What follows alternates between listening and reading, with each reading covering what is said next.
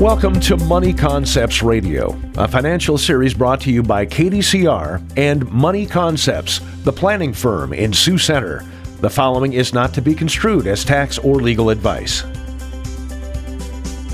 Welcome back. I'm your host, Tom DeYoung, financial planner and owner of Money Concepts, the planning firm in Sioux Center.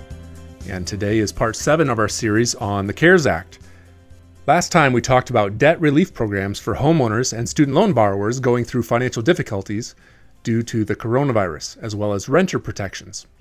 And as Congress debates yet another stimulus package, this one with a $3 trillion price tag, today we turn our CARES Act series to relief for retirement accounts.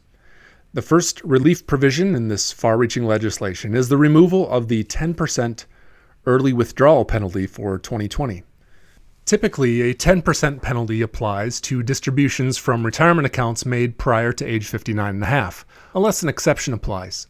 For 2020, the 10% penalty has been waived for distributions or withdrawals up to $100,000 for those with a coronavirus related hardship. Hardships include a coronavirus diagnosis for you, your spouse, or a dependent as well as those who experience negative financial consequences from the pandemic, such as quarantines, furloughs, or unemployment. Will these distributions be taxable? Yes. The 10% early withdrawal penalty is waived, but the taxes are still due. The taxes will be spread over a three year period instead of having to pay them all in tax year 2020. However, for those with significant loss of income, it might make sense to elect to pay all the taxes in tax year 2020 due to lower tax brackets from the loss of income.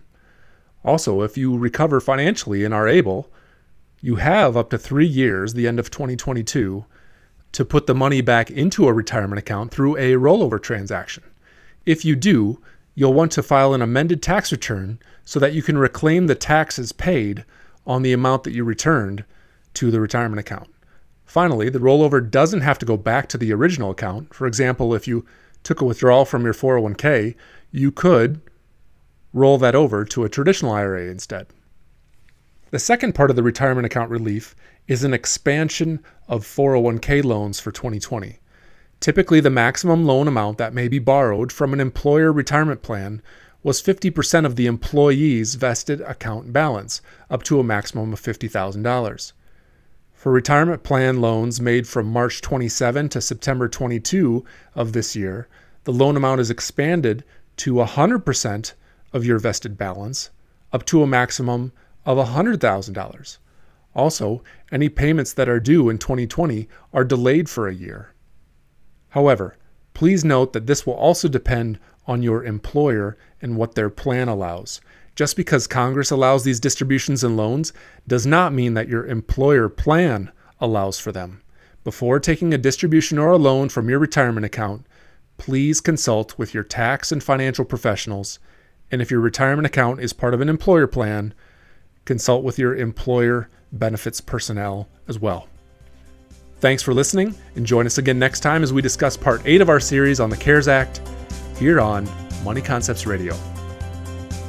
This has been Money Concepts Radio, a financial series brought to you by KDCR and Money Concepts, the planning firm in Sioux Center. You can reach Money Concepts at 712 722 0278 or find us online at www.theplanningfirm.com. All securities through Money Concepts Capital Corp, member FINRA, SIPC.